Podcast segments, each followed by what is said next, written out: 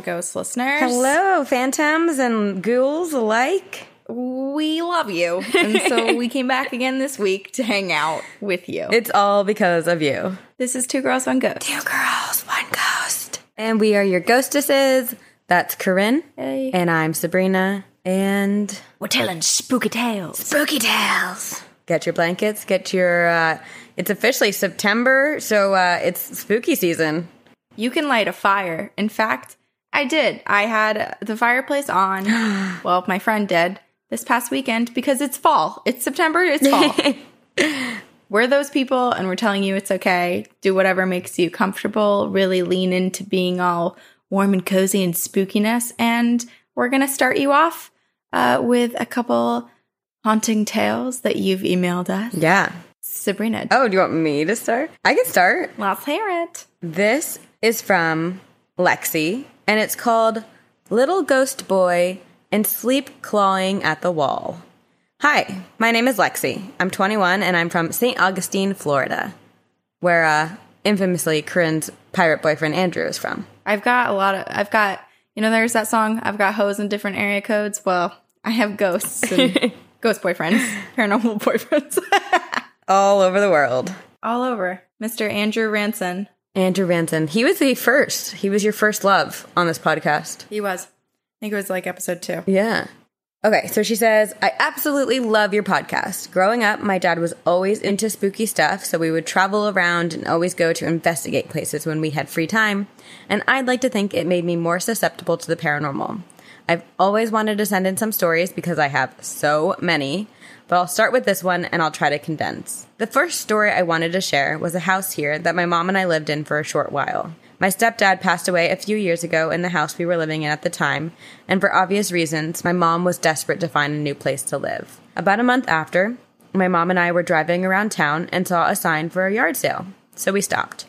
There was some stuff inside of the house, and we discovered that the current tenants were moving. So my mom saw it as a sign that we stopped and immediately got info of the landlord. Again, she was desperate to get away from the house we were in. And we started talking to the family. It was a mom, a dad, and a little girl. And the mom said they were moving back to the town they were from because their daughter was having a hard time socializing and was having bad nightmares. We thought it was weird, but we didn't think too much of it. So fast forward a couple of weeks and we are moving into this house. And the previous tenants had left a few pieces of furniture behind, and one was a little dresser in the closet that was going to be my room. I pulled the dresser out and revealed two things a small hole in the wall that led to the third bedroom closet, and a drawing that the little girl had drawn on the wall. It was two stick figures. One of them I figured was the little girl, and the other was a boy. He had a hat on, and whereas her eyes were normal, this boy's were huge and black eyes. After this, I kind of brushed it off as her imagination and started joking around about the boy in the house. Over the next few weeks, random things would happen. I would get extreme feelings of dread randomly to the point where I would even cry or have to leave the house entirely. I blamed it on the grief following the passing of my stepdad. My mom and I got into an argument in the kitchen one night, and just as we started to really raise our voices, a chair from the table at the kitchen flew back like two feet. We both looked at each other and instantly dropped the argument because of how creepy it was. We would also hear people talking, and the radio slash alarm would turn on randomly in the living room.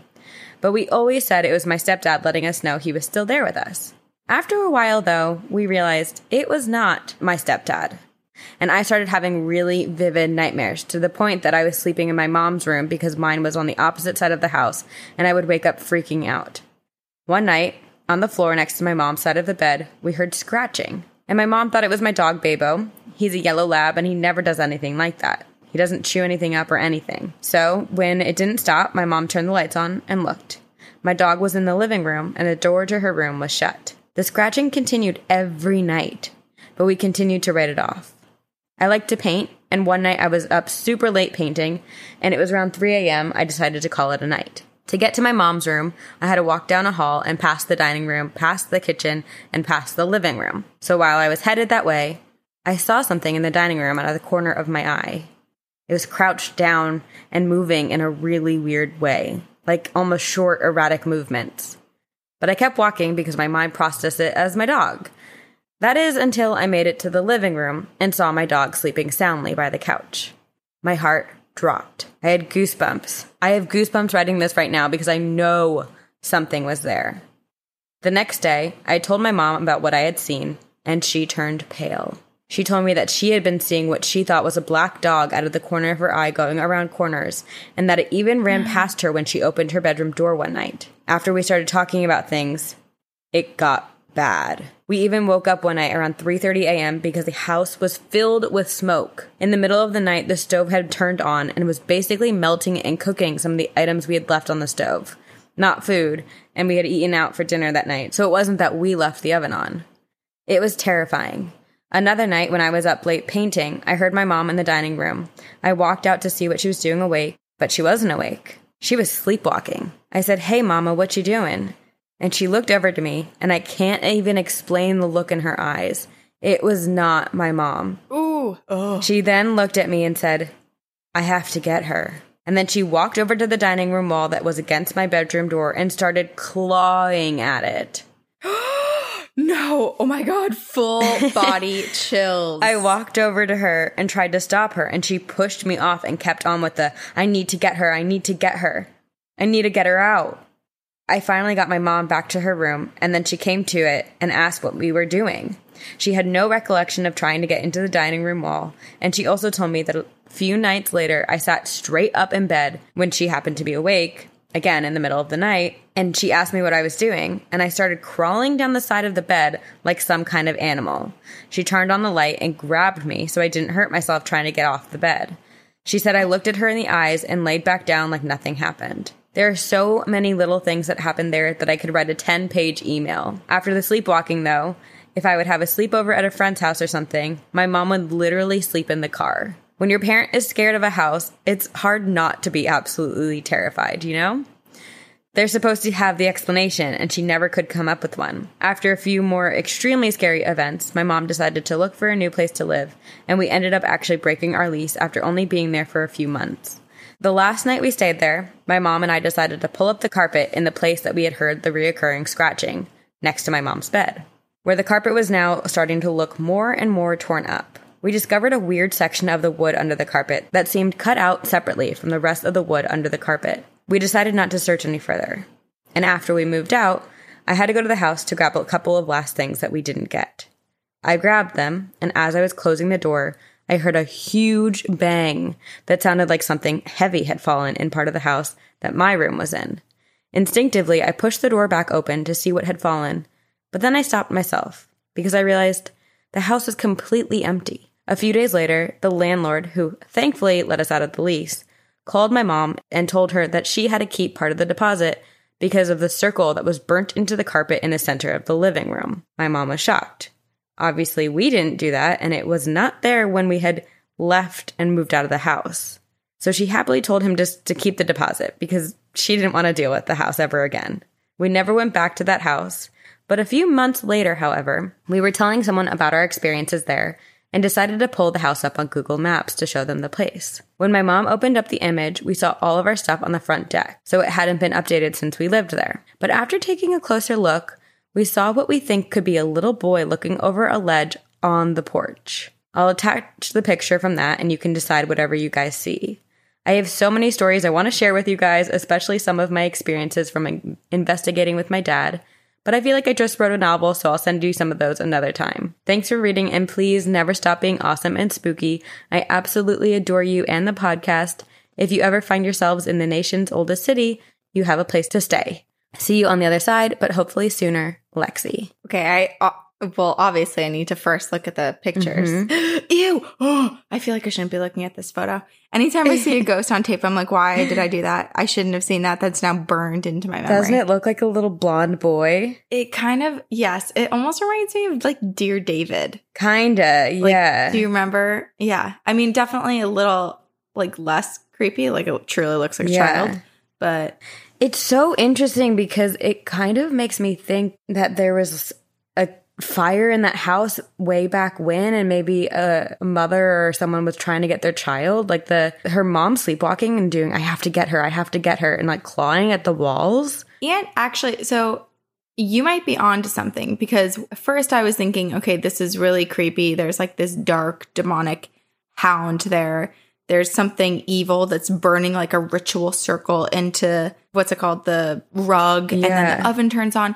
But this might all make a bit more sense if we go off of the idea that there was a fire, mm-hmm. because then not only would it make sense as to why her mom was so desperate to get into her room, it would also make sense why people, things or people or whatever they see are crawling. Yeah. Because when there's a fire, you crawl, you stay low to the ground to try to take in less smoke. So actually, that would make a lot of sense. Yeah, I'm curious though. I wonder what the scratching by the bed is. Like, it if it is a fire. If we're gonna go with that theory, then like it's so sad and disheartening to think that something was trying to like get out of the house in that room. You know, scratching through Right. the walls and the doors or the It could have been the dog, like the animal. oh, that's so sad. Right. Yeah. Oh, you know what? The as terrifying as all of this is for Lexi and her mom to experience, what's I guess a silver lining of it is that neither of them like it, it was either one or the other, you know? Like it Mhm. wasn't both of them experiencing something horrible.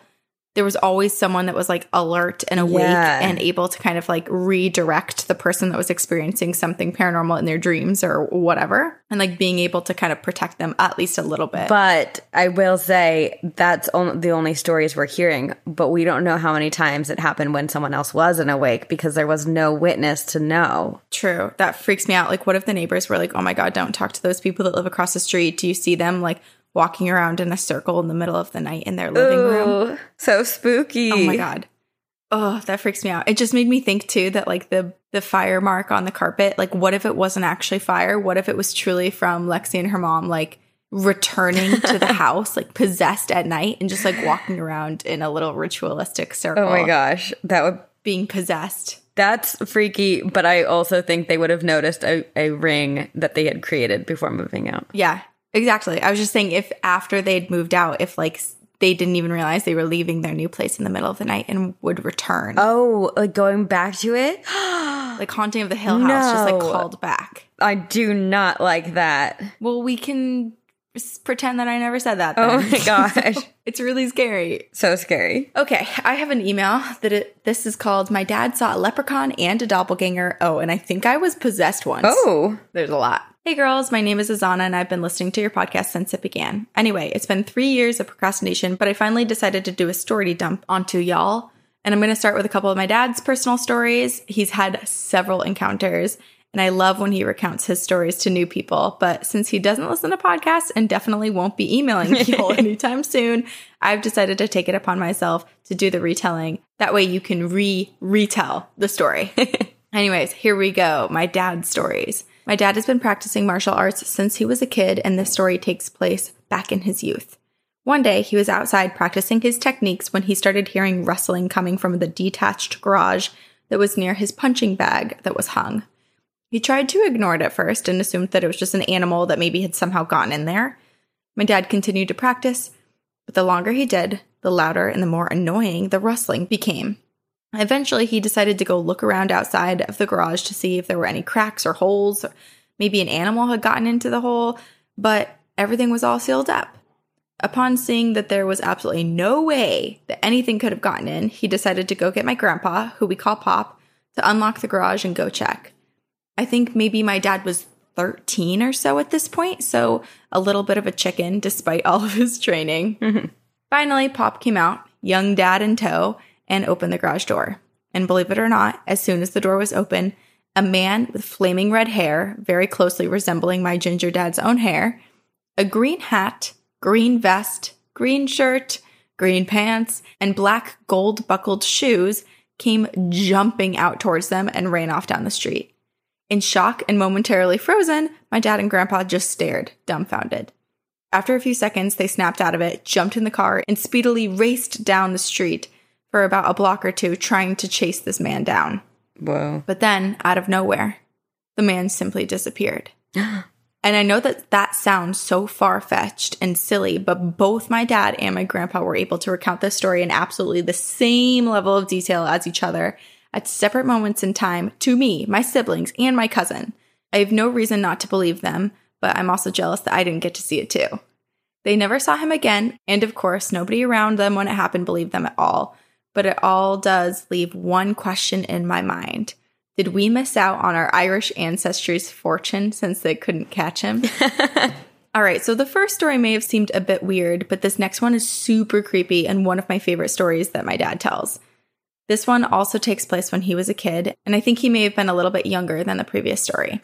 To begin, I need to give you a little bit of backstory, since this one also involves my grandma, who I called Nanny. Nanny and Pop always had their own chairs in the living room. Nobody was allowed to sit in the specific chairs except for the chair's owners. That was their rule. That was fine though, because there was also a couch or two and plenty of space for everyone.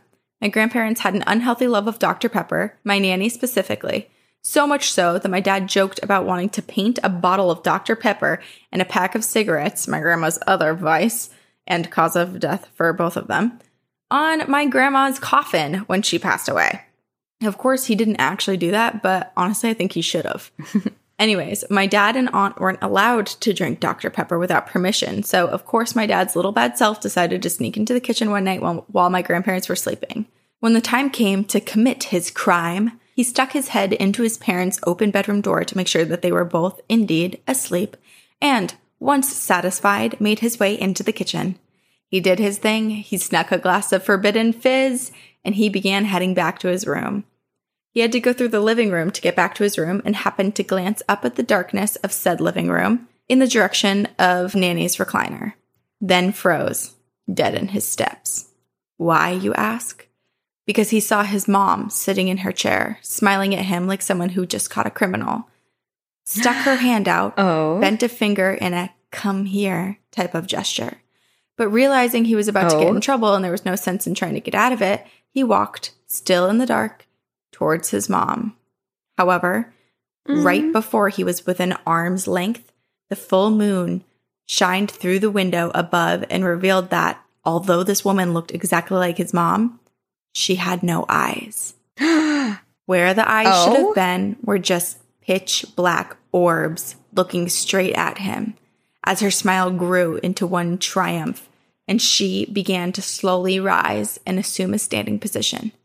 Terrified, my dad started quickly backing away towards the hall, never taking his eyes off the warped version of my nanny, who at this point was just standing there watching him. Oh my gosh. The further he got, the faster he backed up until, to his surprise and terror, he bumped into what felt like a human body behind him.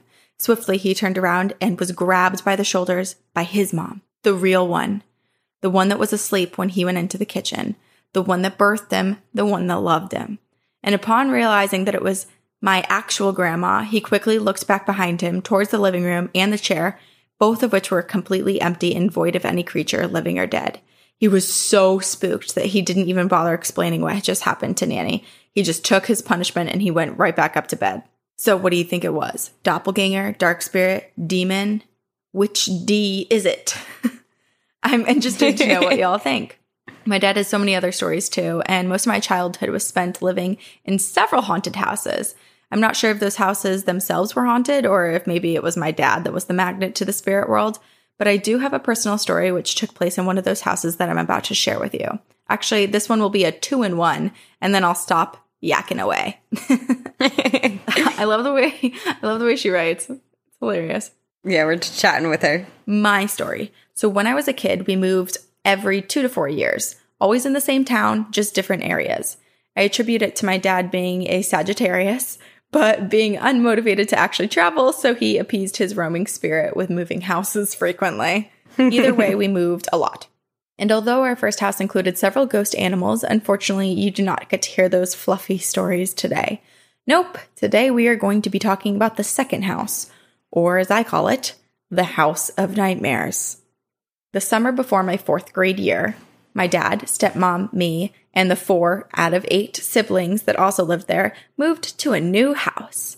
It was across town from the first house and just so different than what I was used to. I'll spare you all of the illustrative details of the whole house, however, because they are mostly unimportant and I still have nightmares occasionally, so I'd rather not try to remember the cold tile floors or the creepy bathroom where I played Bloody Mary for the first time. Oops, too late. Anyways, the first night when we were all staying there, my sister and I decided to stay in the room that belonged to our three brothers. At that age, sleepovers in each other's room or all together in the living room were common for us.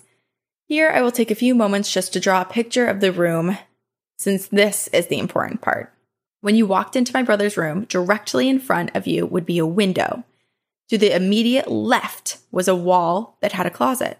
To the right of the door was our younger brother's bed that they shared at this point. I think that they were like five and seven at the time. I was nine, my older brother was 10, our sister was six. And so my two younger brothers' bed that they shared was up against this wall. Opposite of their bed was our older brother's bed, and opposite the closet was a dresser that they had their TV on.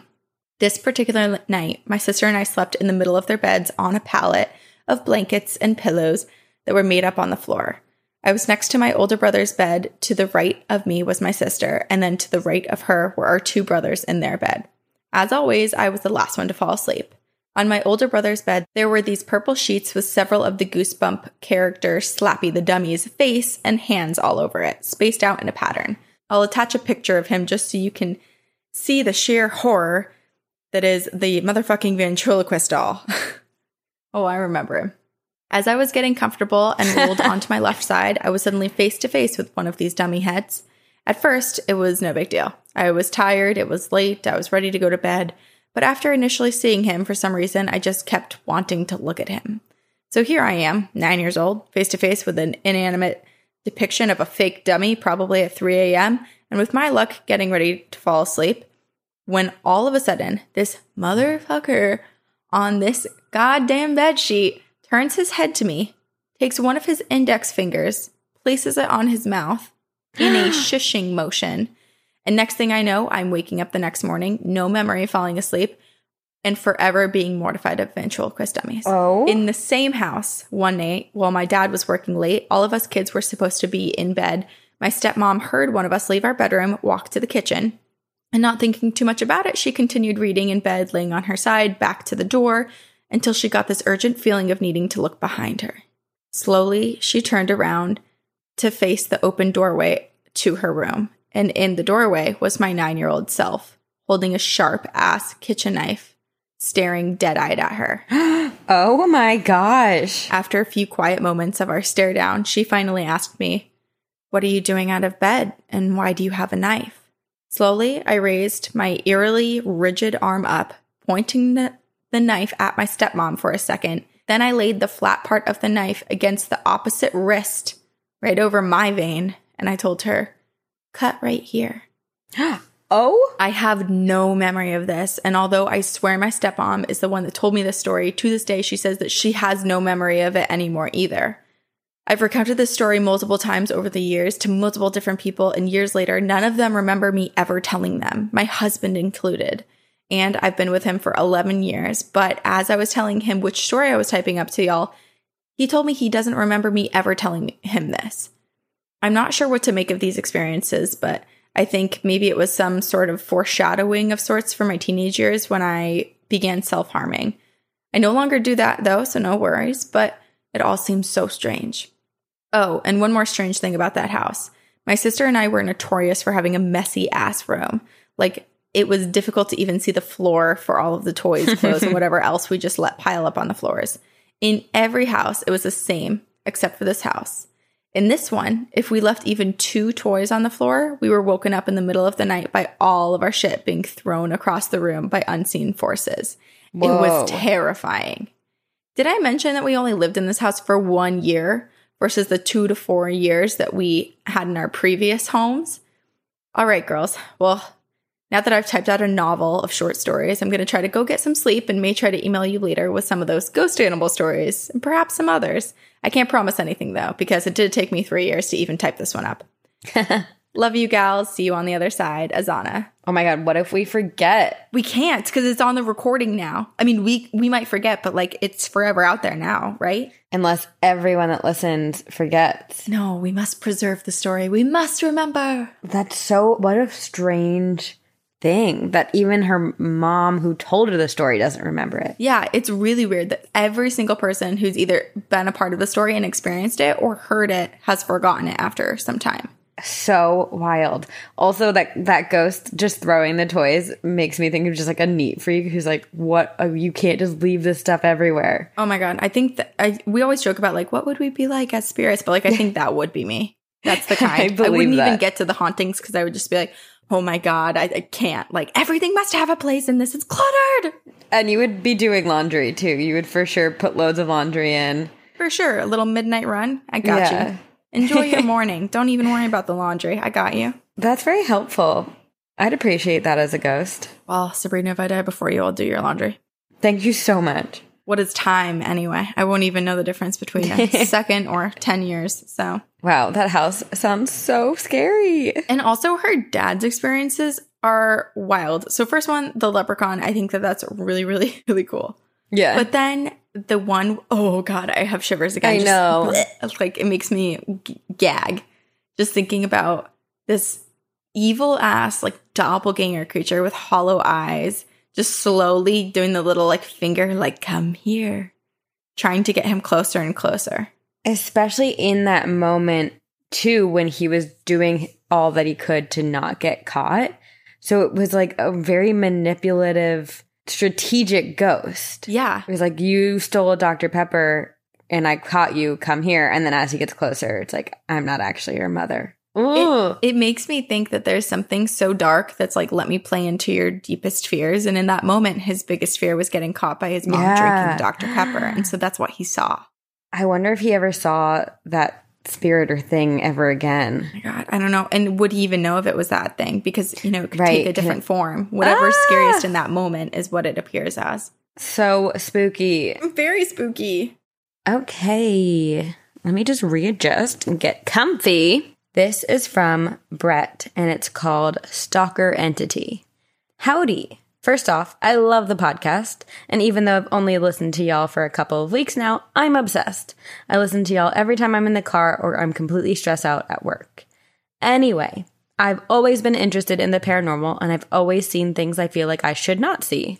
I've always been embarrassed to admit this, but your show has given me the confidence to tell my story. I grew up in Mansfield, Texas, in an old but beautiful farmhouse.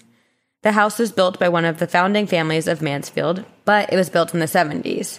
We moved into the house in 2005 when I was 10, and my parents still own the house today. I feel like I was antagonized my entire childhood living in the house. A dark figure would stand in the corner of my room every night and would eventually make its way to the end of my bed. I don't know why or how, but I could sense that it was a man. I couldn't tell if he was staring at me because he had no face, but I could tell he was not a positive entity. When my sister went to college, I moved into her room, and I never saw him again when I was in that room. But I began to suffer from extreme sleep paralysis. The paralysis got so bad that I actually went to a doctor about it.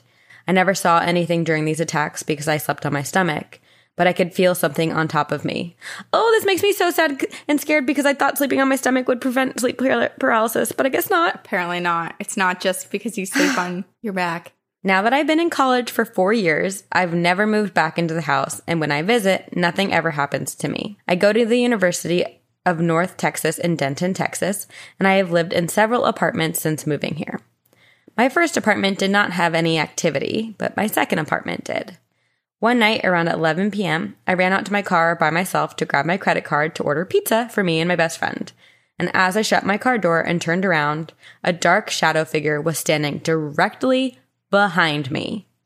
I was so scared I couldn't move or scream. And when I finally could react, I jumped into my car and floored it out of the parking lot. I parked my car in front of my building and walked inside through the main lobby entrance. I was completely gray, and it scared my best friend so bad that he thought I had been assaulted. I never saw this spirit or thing in the parking lot again because I refused to park there. The next year, I went to Mardi Gras in New Orleans with my two best friends, and while I was in Marie Laveau's voodoo shop, I met a lady who'd driven all the way from Michigan to see this highly recommended medium. Unfortunately, I cannot remember the medium's name, but I will never forget what he told me when I eventually met with him later that day. After he read my cards, which were all positive, he told me that something was attached to me a dark figure of a man. He said this man was trying to protect me and that he was a very powerful presence in my life. The medium told me that this figure was one of my ancestors that felt a need to watch over me very closely. But to be honest, he needs to back off because he's scaring the crap out of me. I don't know if the figure I've always seen is him, but I feel like it could be because I've seen the same man so frequently. I also don't know why he seems like a negative entity to me if he's trying to protect me. Regardless, I'm just going to keep my distance and hope he keeps his.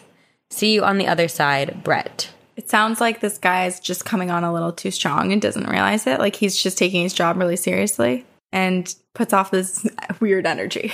Or are there multiple spirits and there's there is a negative one and occasionally it gets past this protective spirit. Oh, okay. Yeah, because what if there is some sort of negative presence, whether it be something that's like just passing through or something that's actively trying to move itself closer to Brett? Yeah. And that is when he sees this protective spirit because it's it's doing more and exhibiting more uh I don't know, more of its presence and more energy. I also imagine that he's seeing the negative spirit because, like he said, when he sees this thing, it has it to him. It emits a negative energy mm. that occasionally maybe there's this battle between this negative entity and this entity that's trying to protect him, and the negative one wins sometimes, or maybe like slips past the positive one who's trying to protect Brett. I don't know. Yeah. I feel like we we're pretty good at trusting our own guts and like reading energies. So I I know. I hate to think that this entity that's protecting him gives off bad vibes.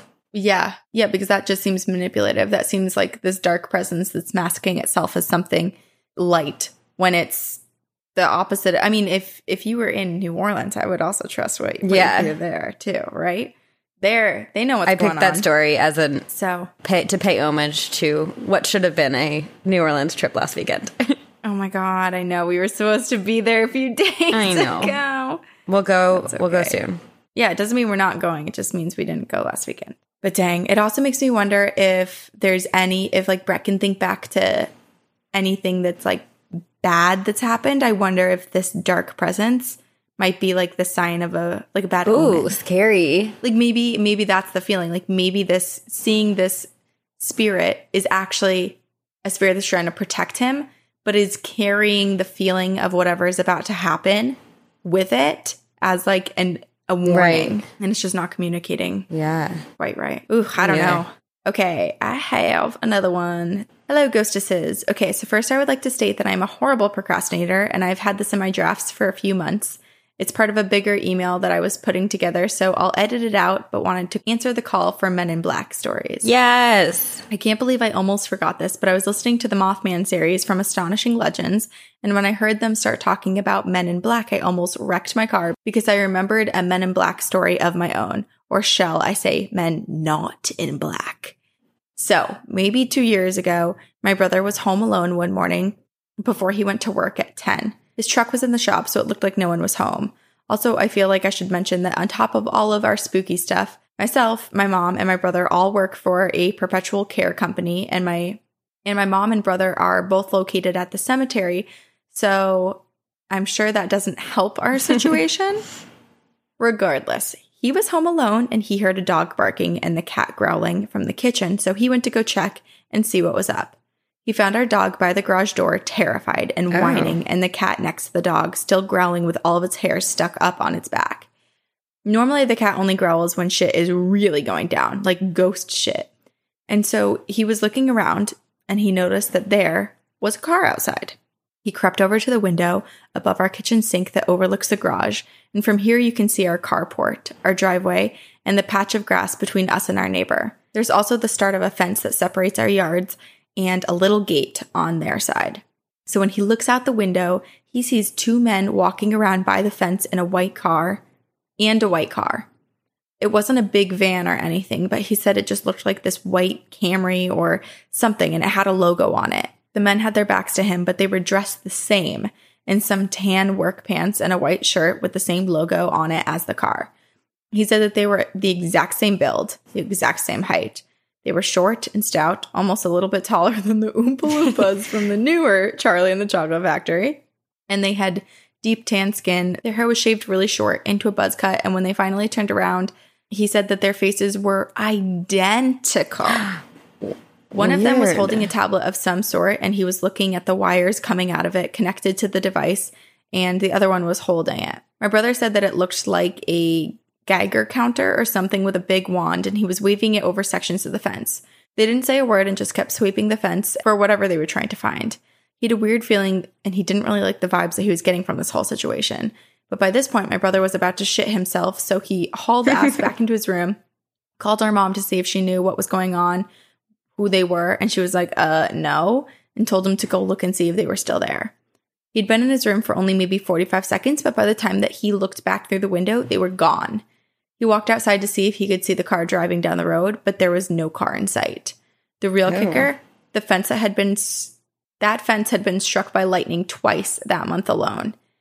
We asked our neighbors if they had called someone to come out and look at it, and he, they said no, and we didn't either. So we have no idea what they were doing.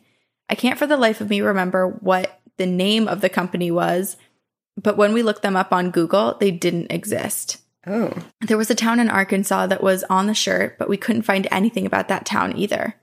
I don't know if you could call them men in black or not, since it didn't quite fit the normal physical description, but they sure as hell weren't there to plant daisies. they were looking for something, and I'm not sure if they ever got it. But during that time period, we were seeing a lot of weird stuff in the sky, and a lot of spiritual activity was occurring. I fully believe there's life out there and that it comes here. Honestly, the scariest part is how I completely forgot about this whole story when it was only maybe two years ago. For a while, it was all I could think about, and I was on the hunt for any information that I could find. Either I had too much other freaky shit happening that I put it on the back burner, or maybe I just wasn't supposed to remember it. But since I wrote this a few months ago, we've had lightning strike another tree in our neighbor's yard. And when we went out of town last week, lightning struck in our backyard. I can't make this shit up. Half of the clocks in our house have had to be reset. They're not working normal. And the only other thing to be messed up was the ceiling fan. And I've only had it for a few years now, but it's not working. And this shouldn't be happening. We live in a normal subdivision. We aren't out in the country. Our house is average sized. Nothing should be drawing in this much lightning. I have a whole other emails worth about weird lightning, and I can send it both to you guys, but I had to get my Men in Black email in for the birthdays. Happy sun celebrations to you both. Make good choices, always use your blinker, stay spooky, and I will see you on the hmm. other side. Charlie. Wow. Okay. All I can think about is ley lines and like something about like there's clearly some electrical current in that area for it to be struck by lightning so many times. Yeah, it makes you think that like a ley line or like some sort of like metal, like something's buried. Like it makes me wonder if, I mean, I feel like I can't even begin to open my mind up enough to fathom what could possibly be the reason for this. So I feel like my example is going to be just like so basic. But what if there was a like a spaceship, like UFO crash way back in the day, and mm. it's kind of like a cleanup crew. Like you know how we still go and we try to find like old shipwrecks in the ocean and all of this stuff. What if there's a specific task force that's looking out and trying to recover this old ancient material that has lodged itself and kind of been um, taken over by Earth? What if this is the point in time where the men in beige become recognized as an entity and other people have seen them?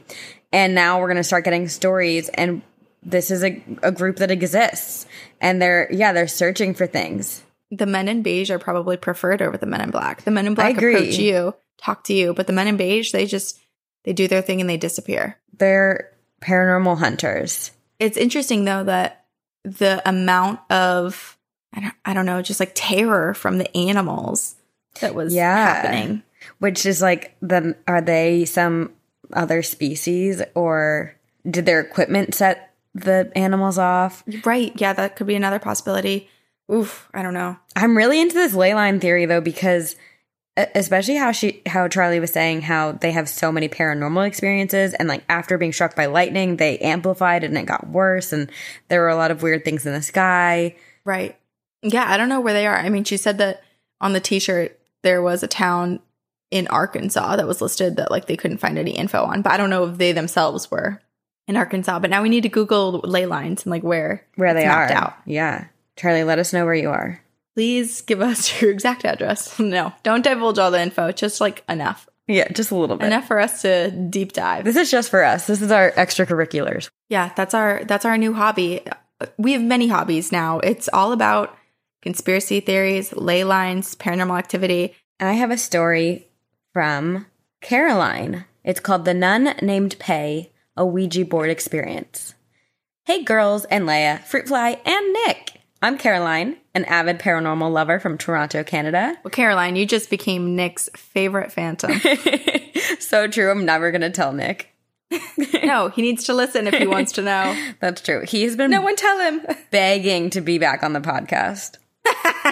I know. He's been posting on our Instagram. He's been commenting. He's so silly. Caroline says, First, congrats Sabrina and Nick on the engagement. I honestly squealed when I found out. I found your podcast in November of last year and have been addicted. Like, ask anyone I know, and they will tell you that I won't shut up about it. I'm almost I love that. caught up, but I feel like you're both now my best friends. Therefore, you are not allowed to stop doing this podcast by any means. Okay? All right. Okay. Anywho, I'm a Scorpio, so by nature, of course, anything dark and spooky is my forte. Although I've only truly had one ghost encounter. Not that I'm like begging for more, but I would have expected more, you know? My encounter happened in my first year of university in 2017. It was my 18th birthday, and my friends and I had planned to go up to Montreal from Toronto for the weekend. It's legal there to drink and go clubbing at the age of 18, so it's a no brainer. My friends also had their high school friends attending Concordia University up there, so that was another reason to go. Now, the Grey Nuns residence at Concordia University has quite the history.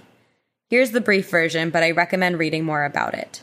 The Grey Nuns' mother house, home of the Roman Catholic Congregation of Sisters of Charity of Montreal, was acquired by Concordia University in 2007. The congregation was founded in 1737 and they moved into the mother house in 1871. The big building was home not to just nuns, but women in difficult and poor in difficult times, the poor and needy, orphaned children, and wounded soldiers. Nuns even continued to live there in the East Wing until 2013 when Concordia took over the entire building. On Valentine's Day in 1918, a fire broke out on the top floor, which was the orphanage. It left 38 bodies of infants and young children charred, with a total of 53 confirmed deaths and possibly more. I'll get into this a bit later. As well, there's a legend of Jean Baptiste Goyer, which is a whole story in itself. And now back to my experience. One of the girls who lived in the Grey Nuns residence is super spiritual and way into the occult. So she was telling us all of her spooky experiences whilst saging her room. It was a total mood. Then we decided to do a Ouija board. I know it was kind of stupid, but we were like just some rebellious young adults. And some of our group members were like, hell nah, and then just left and roamed around. So that left four of us to do our thing. We made a makeshift board on cardboard, and I can't remember what we used for the planchette. My friend Dana is the expert on Ouija, so she gave us all the rules and made sure we knew what not to do. You know, knees touching, keeping your hands on the planchette, and even when to say goodbye when it might be a demon. AKA all the hell no signs. Also, as a side note, please do Ouija sober. If you are under the influence, you can lose inhibitions, and that's not good. So we began. And I'm not gonna lie, I was low key convinced I was going to get possessed, which Dana later told me was not a good thing to be thinking of while doing it and I had the word Zozo repeating in my head. I know, scary. Oh no. We started on a floor that was on top of the old chapel area. We didn't get much, but it was also a busy-ish walkway, so we just kept being interrupted. Then, we moved to the top floor as close as we could get to the old burnt down orphanage. We kept getting gibberish or ABCs, which I think showed the age of kids. We also asked a few of the spirits how old they were, and they all said zero, which also could have been a demon. Who knows? We then moved to our final destination, right beside the chapel, and also a floor on top of where the nuns' bodies were laid in the crypt. All 276 nuns, which, fun fact, once included Saint Mother Marie Margaret de Youville. And man, oh man, this is where things really started. And she sent a picture of the crypt, which no one's allowed to enter, but you can look through a window. Cool. Ooh. First off, it was spooky as hell, and it was a very quiet area, so we were all alone. We got some activity, but nothing interesting, so we kept saying goodbye, although the planchette moved much faster than in the other locations. Then we met Pey, aka the sweetest nun ever. One of the first questions we asked was if she worked at the convent, and she was hesitant to answer yes. We figured the word worked was not the best choice of words because her dedication to God was not necessarily a job. She did tell us that she died at the age of 57, which would have made sense due to the sickness that most nuns would have died at an earlier age from at that time.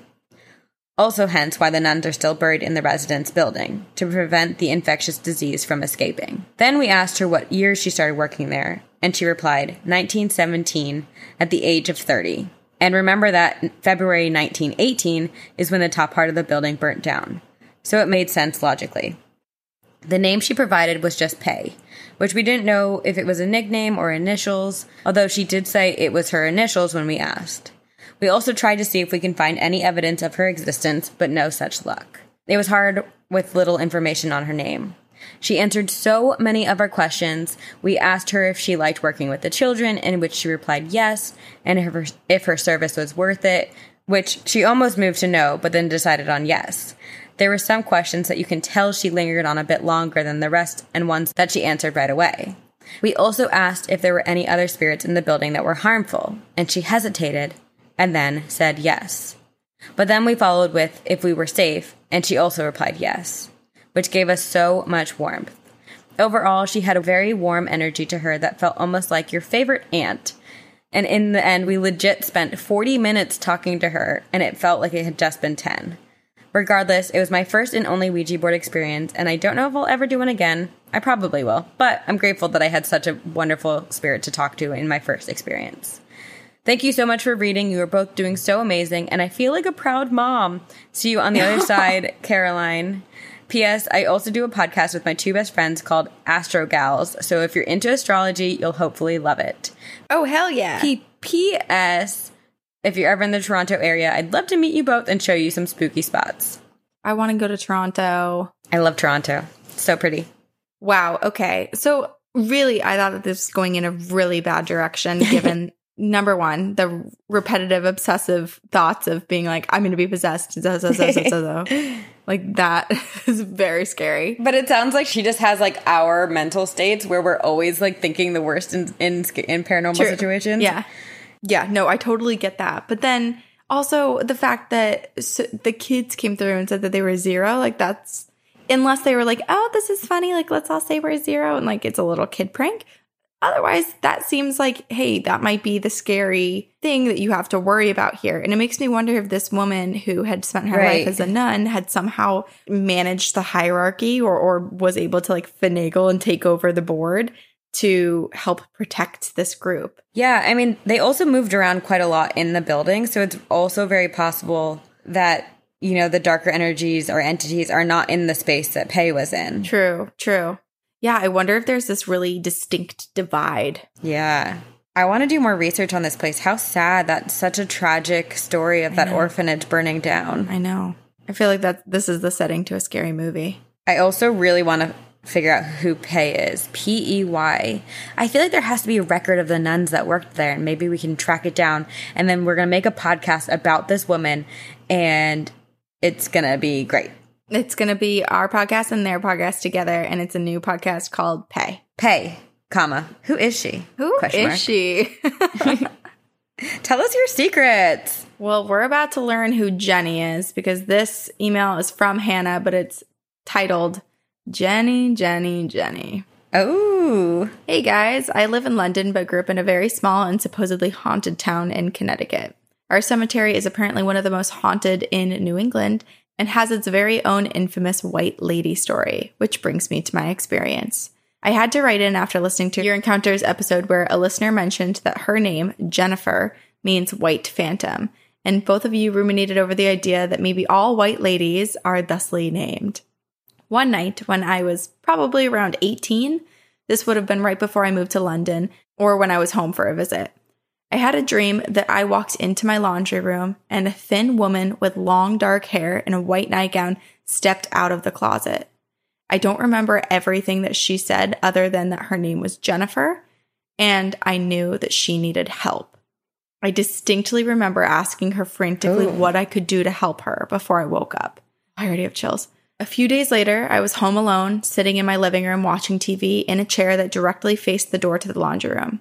All of a sudden, the glasses case, which was sitting up on top of the cabinet next to the door, came flying across the room towards me and landed about a foot from the chair that I was sitting in. Again, no one was home. All the doors and windows were closed tight. There was nothing to disturb this case, which had likely had been sitting there untouched for weeks. My reaction was surprisingly calm, considering what a wuss I can often be.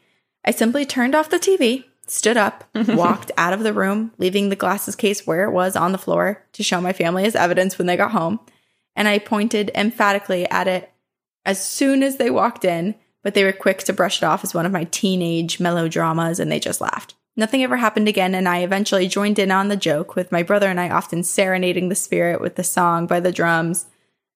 Oh shit, well, I don't know the song, but it's Jenny, Jenny, Jenny, don't be lazy. I'm still not sure what I think about the whole Hmm. episode, but it would be interesting to hear your opinions. Maybe this is the further truth that all Jennifers are destined to wander the earth in white nighties, scaring the living for all eternity? From Hannah. Wow. Okay, I don't know. Maybe Jenny is just passing through and kind of looking for something, and maybe multiple people across the world have had these dreams of of a woman named Jennifer looking for help. I don't know either, but it, it seems so strange because it seems like it first presented itself in a dream. And granted, if you dreamt of this like kind of scary looking person coming out of a dark laundry room, you would freak out, right? That seems like a scary dream. But the fact that she felt like all Yeah. the feelings were like, no, I need to help this woman. I need to listen to this woman. That makes me feel like it's so different because that's not your normal reaction. And then for the same section of the house that the dream was in, the laundry room, to be where the object was thrown from, it makes me think that there truly was a spirit that needed help. And going back to living in this haunted town in Connecticut that has one of the oldest, like most haunted cemeteries or Mhm. or white lady stories, it, it makes you wonder, like, is it infamous for its haunting because kind of like what you were saying, this woman is seen by so many people, Mhm. or has there just never been the opportunity, never been like the chosen one for someone to finally help this person solve her mystery or whatever it is she Yeah.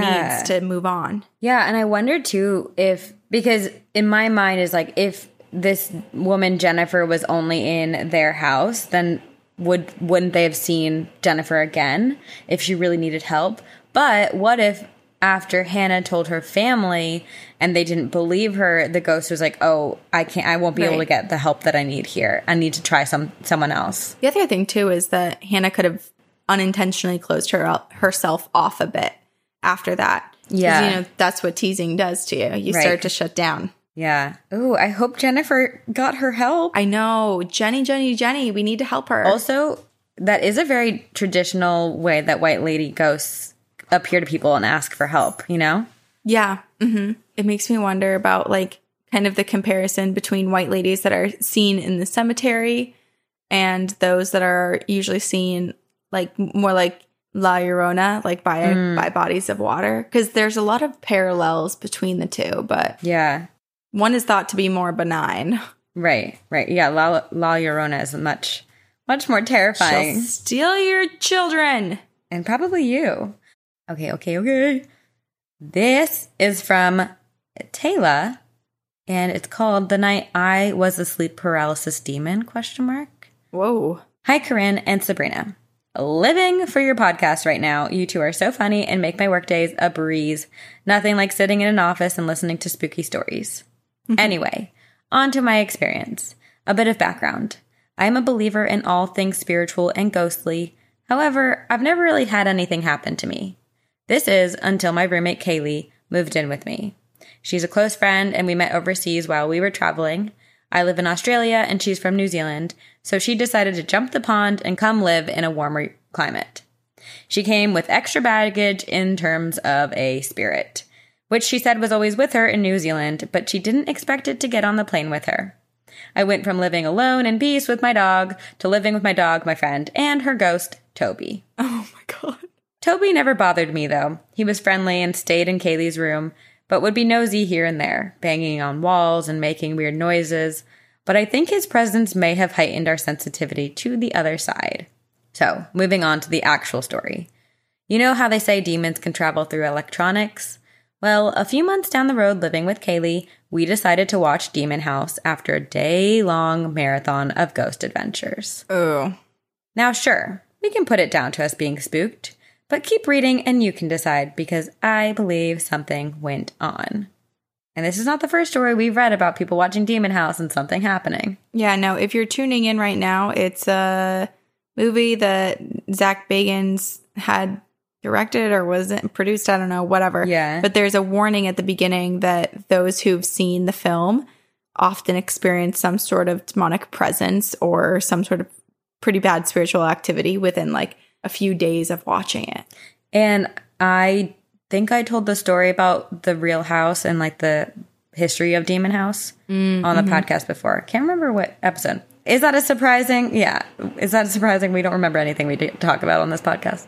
No, because the men in black, they just visit us every week and they wipe. Wipe our Wipe. memories. Okay, so Taylor says, and now a bitch needs to be saged. It's me. I'm that bitch. So, this was the second time I had watched Demon House, and it was Kaylee's first time. Throughout the movie, our resident ghost was being a bit noisy, shuffling around in Kaylee's closet, where he lived, and thinking he was just having a hissy fit. We were like, yeah, okay, can you be quiet? Kinda busy over here, Toby. Thinking nothing of it, we ignored him and continued to watch. But maybe we should have listened to him. We get through the movie and Kaylee is adequately freaked out, and I'm like, okay, time for bed. No big deal. I've seen it before. It can't scare me like it did the first time. So I take my dog out and go to bed at about 11 p.m. I fall asleep pretty quickly, but at about 3 a.m., I get woken up by a really deep, throaty growl. When I woke up to this growl, my dog, who sleeps at the end of my bed, was sitting by my head, shaking. And I could hear my neighbor's dog, who lives outside, barking. I have never woken up to hear him barking before. In my tired ass state, I acknowledged what was going on, and all I said was, okay, demon, sarcastically, and went back to sleep, shaking my damn head. I brushed it off, thinking I was hearing things, until I told my roommate about the noise the next day. And then she proceeded to tell me that during the night, she was half asleep and felt someone staring at her. She opened her eyes and saw me standing over her, staring at her, watching her sleep. She tried to ask me what the fuck I was doing because she was very confused about the situation and was pretty scared. Then she fully woke up, but I wasn't there. And her heart was beating so fast because it felt so real. Up to two months after this happened, I found myself in a really dark place. Nothing in my life was going wrong, but I felt empty. That feeling would get more intense when I went to bed each night, and there was a corner of my room that always seemed darker than the rest of my room. I could never take my eyes off of that corner, and neither could my dog. I ended up sleeping with a lamp on because the darkness felt like it was creeping closer each night. The emptiness filled me up and made me think my life wasn't going anywhere, and that I could take measures to stop it where it was. I had never felt so emotionally and physically empty ever, and I hope I never do again. I managed to get myself out of this from the support of my older sister. She has had something attached to her before and was able to understand instead of calling me crazy. And I haven't felt that empty feeling ever again. The closet where Toby lived started to get a bit more active after that night. For example, Kaylee had one of those blow up gym balls inflated in her closet, and one night while she was sleeping, she heard it make a pop kind of noise. She woke up from it and thought the ball had burst. She opened the door and saw it coming to a stop in the corner of the closet, still fully inflated. So we think Toby kicked it or something. The door would always open to the closet as well. It was a new apartment, so the doors all closed fine, and there were no drafts or anything that could reach the closet door. Not to mention that when my dog would hang out in Kaylee's room, she would stare at the closet too. Anyway, we moved out of the apartment, and even Toby didn't follow. We figured maybe he liked his closet too much, or maybe something moved in with him and held him back. And then she followed up and she said, Thought I'd follow up with the last story I told you and let you know about the fact that when we left, we didn't in fact escape whatever was attached to us. We moved four hours away from the last town, relocation for our jobs. Uh, this was about four months ago, and everything was fine and quiet. We had a peaceful home again, or so we thought. About a month ago, we both started getting that not alone vibe. We started seeing dark shadows quickly dart from one door to the next and hearing some tapping on walls, etc. So, I wanted to share something crazy, something so downright weird that we can't explain. Kaylee and I obviously have separate bedrooms, we live our own lives, and have our own thoughts. But one day, Kaylee told me about a dream she had the night before where she saw that she was asleep and something was flying over her head, landed behind her bed frame and on the wall. She woke up feeling that she absolutely had to get this thing at all costs. She couldn't explain the feeling besides needing to have it. So she got up and literally picked up her bed, moved it away from the wall, but couldn't find the thing, put the bed back, and went to sleep. When she told me the story, I was like, yeah, okay, weird dream to have. Until two nights later, I had the same experience. I had been woken up by seeing something fly over my head. I too was asleep, but I saw my room in my dream as if I was awake. And I woke up, not in a panic, but I guess in desperation. I had to get hold of the thing. I can't even explain the feeling, but I knew I needed to have it in my hands. So I sat up in bed and stared at the roof where I saw it for what felt like hours, but was probably only 10 minutes, thinking about how can I get it? I need it. When I finally snapped out of it, I looked down to my dog who was now staring at me like, Mom, what the fuck are you doing? And I went back to sleep. We honestly have no idea what it was or why it wanted us to have it, but we were both so drawn to it and haven't seen it again. But recently, Kaylee was at home with my dog alone and our cockatiels. We have one each. They're adorable. And I was at work. She was sitting in the lounge room minding her own when a loud, floor shaking bang was heard right in front of the couch, not two meters away from her. Our birds flew off their cages at this sudden bang, and my dog, who Kaylee said was hanging outside, came in to see what was up. Needless to say, Kaylee was shook and texted me to hurry and get home from work. Flash to last week, again, poor Kaylee was home alone while I was visiting my mom for a week. And she sent me a text one morning of a photo of some clear substance that was dripping down the wall and asked me if I did it. But she knew it was silly to even ask because it was a lounge room wall and one where we don't do anything around. It's near the TV and you don't just have liquid like that around on a random blank wall. Bringing us to the last, most recent thing to happen. The morning after I got home, Kaylee brought to my attention to a three fingered handprint and on one of the archways uh, in the hallway. This is one of the areas where we see the shadows darting from doorway to doorway. We don't know what we have in our home. We are not particularly terrified by this entity. Sure, it can make us feel uncomfortable, but we are not fearing for our lives. I hope you've enjoyed our weird stories, and if I have any more, I'll be sure to let you know. See you on the other side, Taylor. That's so weird. And I don't know. I don't know if it's Toby or not because I feel like Toby was not like hadn't previously presented himself in such ways with right. her friend. And so it seems kind of out of character for all of this stuff to be happening and for these dreams to come forward and for like the pets to be afraid of the closet and all of that. Yeah it's weird.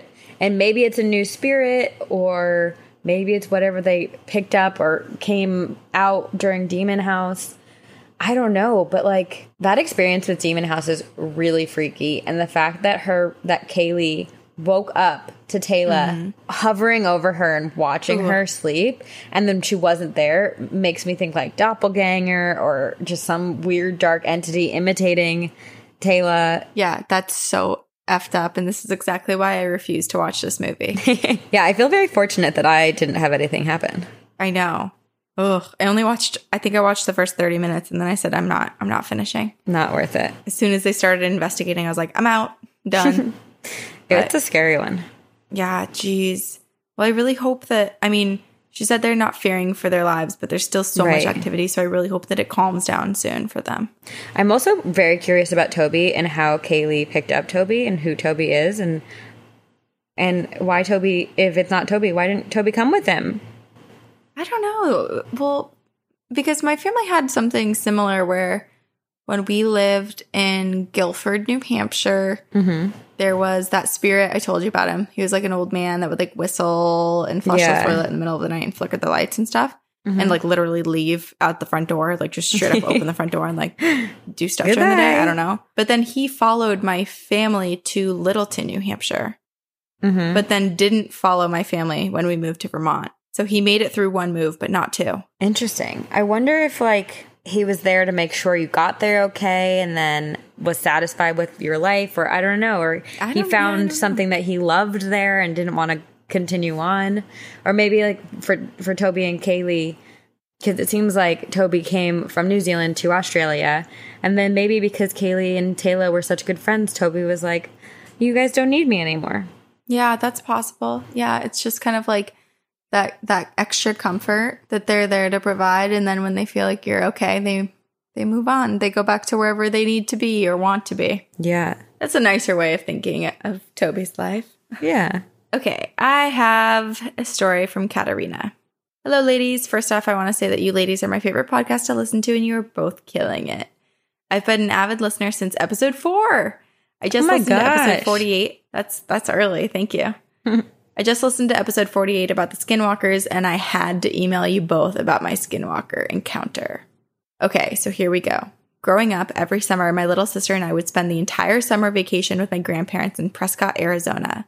The house my grandparents lived in when I had my skinwalker encounter was a three bedroom house where the master bedroom was right off the dining room and kitchen with a large backyard leading up to a huge hill. I was probably five or six at the time, and my Grammy was right in the middle of making dinner. My little sister was watching a movie in the living room, and my granddaddy was working in his office, which was all the way in the back of the house. I was walking out of my grandparents' bedroom, and I had this feeling that someone or something was watching me at the kitchen window. Spooky. It was right around dusk, and when I looked up at the kitchen window, there was this creature staring at me. It took up the entire window and was ducking down to look in the window. It had to have been over eight feet tall. Ew. The creature had dark brown, shaggy hair and human like hands, but they were longer than normal fingers. Black, glassy eyes with blue pupils, and its teeth all came to points. Oh. It looked as broad as a bear, but with the features of a person. She's saying Bigfoot? Could be Bigfoot. Maybe. It was the most terrifying thing I've ever seen in my life. I remember feeling completely paralyzed, and it took me a few minutes to get up the courage to scream at my Grammy, to look out the window, and she just replied, At what? I could still see the creature hunched in the window with literally only a thin piece of glass between her and the creature, but my Grammy couldn't see anything. I went to scream again, but the creature just grinned, turned Oh no, that's creepy. and ran to the huge hill. Oh, God. Fast forward to when I was 22. I was on a road trip with my mom and sister, and we were passing Mono Lake, California, and got on the subject of ghost stories, aliens, and just weird stuff. I finally got the courage to tell my mom what I saw all of those years ago. So I told her the story, and as I'm describing the creature, she stops me and finishes up the details of what I saw and finished with a, I saw that creature around the same age. I'm now 27 and my grandparents have been out of that house for almost 20 years. I've never seen that creature again, but whenever I visit them at their new house, the second I step through the front door, I get that same feeling that someone is watching me and that it doesn't want me there. I Oh. refuse to look out any windows, day or night, and I will not be in any room by myself. I've stayed in some of the most haunted hotel rooms in Virginia City, Nevada by myself, so ghosts don't scare me. Thank you both for the amazing podcast and keep up the great work. It gets me through my crazy work days. I have a lot of crazy stories for you um, from my trip to the Goldfield Hotel before I knew it was haunted and Virginia City, Nevada. See you on the other side, Katarina. Uh okay. I have a lot of questions. I know you're thinking Bigfoot, but I just don't want to think anymore. that Bigfoot's like that maniacal and like the like weird grin and running away. And the fact that it's hereditary has like these hat man yes. kind of qualities Exactly. to it, but it's a cre- creepy creature Right. that's like following their family. Oh, it's so unsettling. I know. And the fact that the grandparents live in a new place and still there's that like lingering feeling that comes with visiting them. It's like, what does that thing want? I don't know. And why is it just at, here's the other thing it's just with the grandparents, which is another strange thing because when we think about hereditary spirits and like, let's pick on the Hat Man for a minute, no matter where you are, you could be 30 years old and out of your parents' house and see the Hat Man. And then maybe your mom saw the Hat Man when she lived at her parents' house when she was 12. Like, there's no real rhyme or reason to like age or location. And yet, Right. this creature seems to just be at the grandparents' house and target, like visually target someone around a certain age and then continue to like lurk and Oh, put these feelings on everybody as they had a crazy idea. So, what's the common theme here? It's the grandparents' house. And in that first story, Katerina said that her grandma was in the kitchen cooking, but we have no idea where the grandfather was. What if the grandfather is like a weird shapeshifter and like occasionally has to like excuse himself because he like can't help the transformation Sabrina! and he was lurking in the window because he had like he wanted to watch, but it was like a weird like no, there's no control over it. It Oh reminds me of Professor Lupin in Harry Potter, and there's just no control, and that's why that feeling's always there at grandparents' house because he's always there. He's always there. Oh my gosh. Oh my gosh. That makes me so uncomfortable. I'm so scared. This is the scariest thing in the world. This is like the children's book that should never be written. Your grandpa is a shapeshifter. Don't do it. No one do it. Wait, now I want to write that. That's so fun. It's like children's books that are not for kids. They're for us, people like us. They're just, they're just for us. Holy crap. Ooh, that's so creepy. And what I wonder if there's some sort of like going off of that, if there's some sort of like magic spell that's cast over the grandma and that's why she can never see it. Maybe that's why she never feels it. Oh. She can be face to face, like with just a thin pane of glass between her and this creature and never see it because she's under some sort of trance. Or she knows, but she doesn't want to like let everyone else in on the Yeah. secret.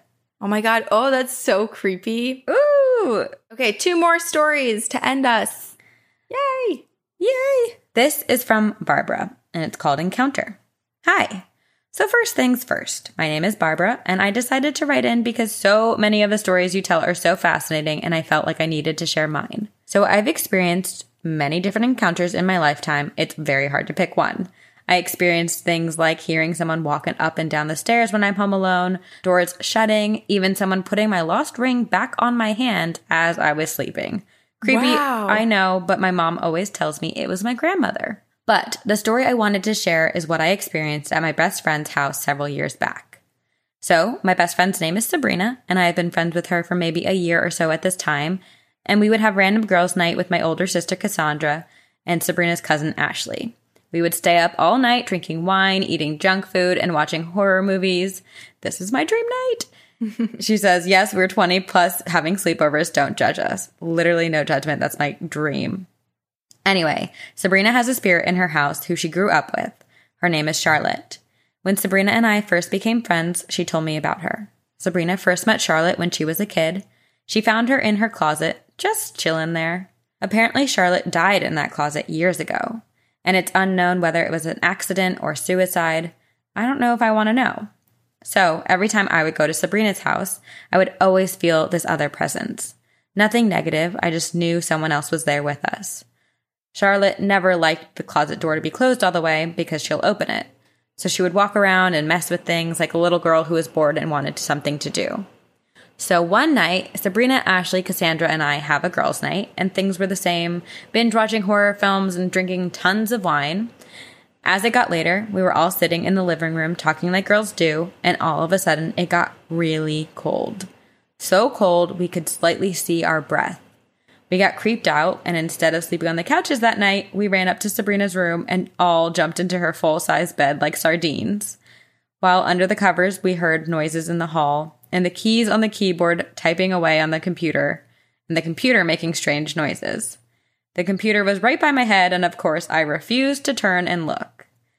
Apparently, I instantly fell asleep, and I have no memory of this, but I was laughing and talking in my sleep for about 15 to 20 minutes before finally stopping. I woke up that morning with a couple of bruises on my legs, and I felt fine and unbothered, but as for my sister, she never stayed the night again.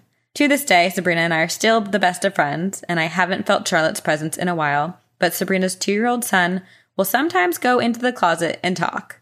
I guess we got too old for her, so she moved on to my godson. Even if you don't read my story on the podcast, I'm glad I shared it with you. Keep up the great work, Barbara. Wow, I cannot wait for her friend's son to get a little bit older and a little more vocal and start talking about what he sees in the closet. I know, and what Charlotte tells him because Charlotte wasn't revealing everything to Sabrina and Barbara. Right. Oh, it's so creepy, but also really cool. It's like So a- cool. almost a familiar haunting that I am supportive of. Yeah, right? She's not doing any real harm, you know? No, I do wonder. I mean, we've read multiple stories about ghosts in closets. Like, what is it about closets that ghosts like? I mean, it sounds like Charlotte maybe died in this closet, but Yeah. there's like a weird, I feel like closets are a creepy space. Is it like the paranormal version of a weighted blanket? It just feels secure there. but I also feel like dark entities like the closet and they creep in there. True. Ooh, ooh. Now I'm going to be afraid because one of my closets doesn't fully shut. It, it can't. And so now I'm not going to, I'm going to sleep with the lights on tonight. oh no. Yeah, I don't know what it is about closets. I mean, basements and attics were like, okay, it's the dampness, it's the the lack of activity, it's the darkness, what what have you. But closets, they come in many shapes and sizes. I'm not really sure. That's true. If I'm a ghost, I want a luxurious walk-in closet with like tons and tons of shoes and great outfits, and I'm going to be that ghost who tries on people's clothes. That's amazing. I love that. I think I don't know what I would do. I think I'd probably just be in the laundry room. I'd live in the laundry. room. I'd make a like little. I'd cut out little snowflakes out of the dryer sheets and hang them during Oh, Christmas. that's really cute. yeah.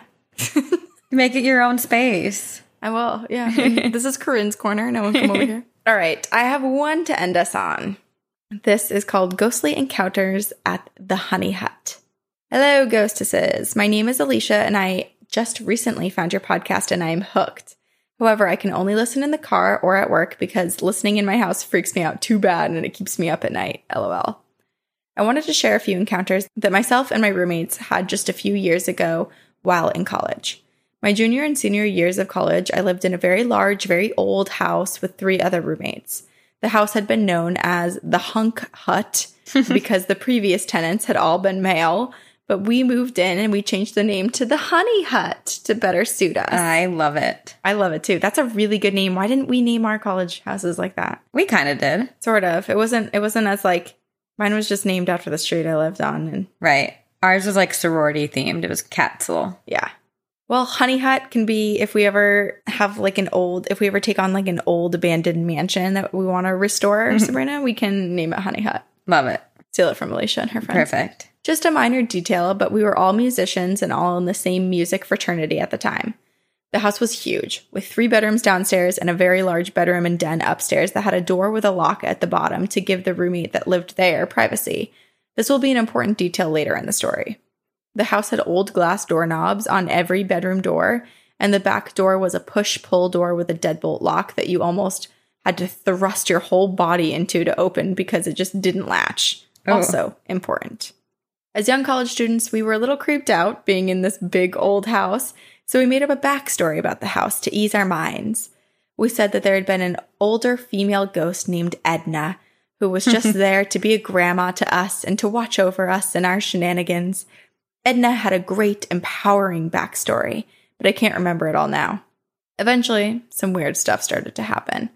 The first thing we noticed was the dining room light flickering every once in a while, but especially while any of us were practicing our instruments in the house. Maybe Edna didn't like all the wrong notes I played while preparing for my junior recital.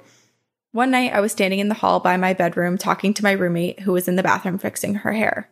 We both heard the doorknob start to turn, and I turned my head and watched it turn and begin to open. And with these old glass doorknobs, they make a lot of noise when they turn, and you have to turn hard to open the door. Mm. And we both said out loud, I didn't know you were home, as the door slowly popped open to reveal that no one was there. Oh. And then the light turned off. My roommate and I both saw this and were super creeped out by and were super creeped out by it and told our roommate when she got home that night that her door had opened by itself. If I were that roommate, I'd be like, don't fucking tell me any of this. This is too scary. I need to know. I would be the person who needs to know. A couple of the bigger encounters seemed to be aimed at me specifically. One night during winter break, I was the only one at the house because I had a job in our college town and had to come back early for work. I'd gotten off of work late and got to the house in the pitch black, which creeped me out a ton already. As soon as I walked into the door and got into my room, my cell phone started screeching so loud out of nowhere. I hadn't even been on my phone when it started, and I've never heard that sound before. Oh. It would not go away even after turning off the volume, closing all the apps, even after turning off the phone. I was already creeped out by being in the house alone, and this just made it 10 times worse. So I grabbed my stuff and I left to go spend the night at a friend's house. When I got to my car, the screeching sound stopped, and I've never heard a sound like that again. Weird. Also, during the same winter break, one of my roommates was allowing a mutual male friend of ours to stay in their room so that they could also go to their job over break. I was really relieved to have someone else staying in the house with me until I was in the shower the next day and he came knocking on the door and said, I have to tell you the scariest thing that happened last night. No. Of course, He said this to me as I was in the shower, already afraid of seeing a demon randomly. so when I got out, he told me that he'd been awake really late playing on his computer when he heard something in the kitchen. Now, I mentioned the back door earlier, and that's where this comes into play. He walked into the kitchen to find the back door wide open at 3 a.m. in the morning. No. Now, this was not an easy door to open or close at all, and we always kept it locked with a deadbolt. There was no sign of forced entry, and we know the door had been shut and locked all evening. He was terrified, and he checked out the entire house to see if anything seemed odd and to make sure that no one was in the house. But he he decided to let me sleep and not tell me because he knew I would be way too scared to stay there all night. True. This one freaked me out the most, I believe. One day, I was home alone in the middle of the day taking a nap between classes, and I heard the smoke detector start going off. I didn't smell smoke or anything abnormal, so I got up and I followed the noise into the kitchen to see the smoke detector on the counter that one of my roommates had taken down because the battery had died. When I picked it up, it stopped making noise, and I turned it over to see that there was no battery in it, and that caught me off guard. I set it back down and I went to my room when I heard another alarm start going off. This time it was coming from upstairs. The door at the bottom of the stairs was shut, so I opened it and the alarm stopped making noise immediately. This was very concerning, and I did not want to mess with multiple smoke alarms or carbon monoxide detectors, so I called my dad, naturally, and asked hmm. him what to do. He told me to call the fire department because he was concerned that there may be a gas leak that I couldn't detect, and it was setting off some of the alarms and the alarm upstairs. As soon as I got off the phone, the alarms were all going off again. This time there were multiple and they wouldn't stop, and I was getting really kind of panicked. Scary. I called my roommate and I told her that what was going on, and she immediately had a bad feeling and came rushing back to the house. As soon as the fire department got there, all of the alarms stopped. They Ooh. checked everything and basically looked at me like I was crazy, and so they left. By the time they got onto the front porch, the alarms were going off again, and this time there was one going off in the basement. The firemen ran back in and checked everything out, but still nothing. They believed something wasn't right, so they went back to the fire station. They got all brand new smoke detectors and they replaced all of the ones that we had in the house free of charge to help out these poor, broke college girls. My roommate that had come home to the house during the smoke detector fiasco had a friend who was sensitive to the paranormal who came into our house. She said that she could sense something in the house, and my roommate said that she believed that the things that we were experiencing, especially the smoke detectors, were caused by the spirit living in the house. She said that she didn't sense anything negative, but that we shouldn't, and that we shouldn't worry about the ghost. We discovered through the smoke detector incident that all of the smoke detectors in the house had actually been expired, which is something that we did not check when we moved in a few months prior. Maybe this ghost was trying to get our attention to help save us if something had gone wrong and the fire broke out. After the first year, two of my roommates moved hmm. out and were replaced by two new roommates, and the spirit activity died down a lot the second year. All of my friends knew who Edna the ghost was and would come in and make peace with her so that she wouldn't do anything to scare them while they were there. We were the last college tenants in the house, and after we moved out, the landlord remodeled and put the house on the market. My roommates and I went our separate ways and rarely speak anymore, but I wonder if the new owners of the house have had any encounters with our old friend Edna. Thank you for your amazing podcast. It fills my every need for the spooky and unexplained. See you on the other side, Alicia. Whoa. Uh, I'm looking at the house on Zillow right now.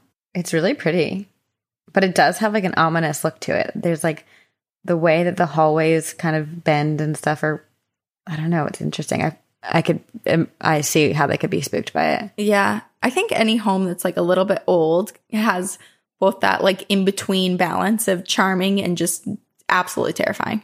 It's hard. It's I hard to know. But it's interesting that she was saying after the smoke alarms had all gone off that she thinks that Edna might be actually like protecting them because that was my very first thought the night that she went home and she was home alone over winter break and the sound wouldn't stop screeching. My first thought was that thing whoever's in the house is trying to make sure she's not in the house. It's trying to get her out of the house. But like I was thinking of it not as like a oh, this is my house thing, but like potentially something bad would have happened that night and she needed to not be alone mm. and and obviously alone in that house Interesting. as a college kid over winter break with only one car in the driveway, you know. Yeah. Oh, that's an interesting theory. And then maybe when her guy friend was spending the night and staying over, maybe Edna was just like, you know what, boys, like we don't really want them over all night long. So let me just open the door. like he can find his way out if he chooses. Uh, I'll make it easy for him to leave. That's very funny. I like that because it makes Edna a cheeky little ghost. But it also like to your to the like fire alarms going off and then being expired. Like, was there something wrong with the door too? Like maybe that that she was like trying to point out that they needed to get it fixed because there was like some faulty thing about it that could let it open. I don't know. Yeah, that's a really good point because it, I mean, at first when I was listening to the the or when I was listening, I was listening to myself say the fire alarm uh, part, and I was thinking like, oh, it's it's whatever's in there is like trying to lure her in somewhere. You know, like one fire alarm goes and the next one goes, but they were eventually Yeah, all going at the same time in such a weird pattern to make the fire department concerned. Because I was like, well, Yes, why would the true. fire alarms turn off when the fire department's there? Like that would that's bad. Like you want them to be going. But really, I think it would be better that it went off, then didn't go off, and then went off again, because then it's like clearly something's wrong. What if Edna just wanted like hunky firemen in, in the house? You had this one boy over, but he's not my style and I need more. Oh my god. She missed when it was the um the hunk hut. Enough of the honey hut. We need a honk hut. That's hilarious. Bless her. Good old Edna. And bless all of you for sharing your ghost stories with us. Yes, thank you guys so much. Couldn't operate without you, truly. No, we re- fully rely on your participation. I feel like you and I, Corinne, would probably like have nothing to talk about if it weren't for our listeners. I'm kidding. I was like, wow, I guess nine years of friendship means nothing to you. Oh, I'm joking. But it stimulates so much conversation for us. It's great. It does. This is really fun.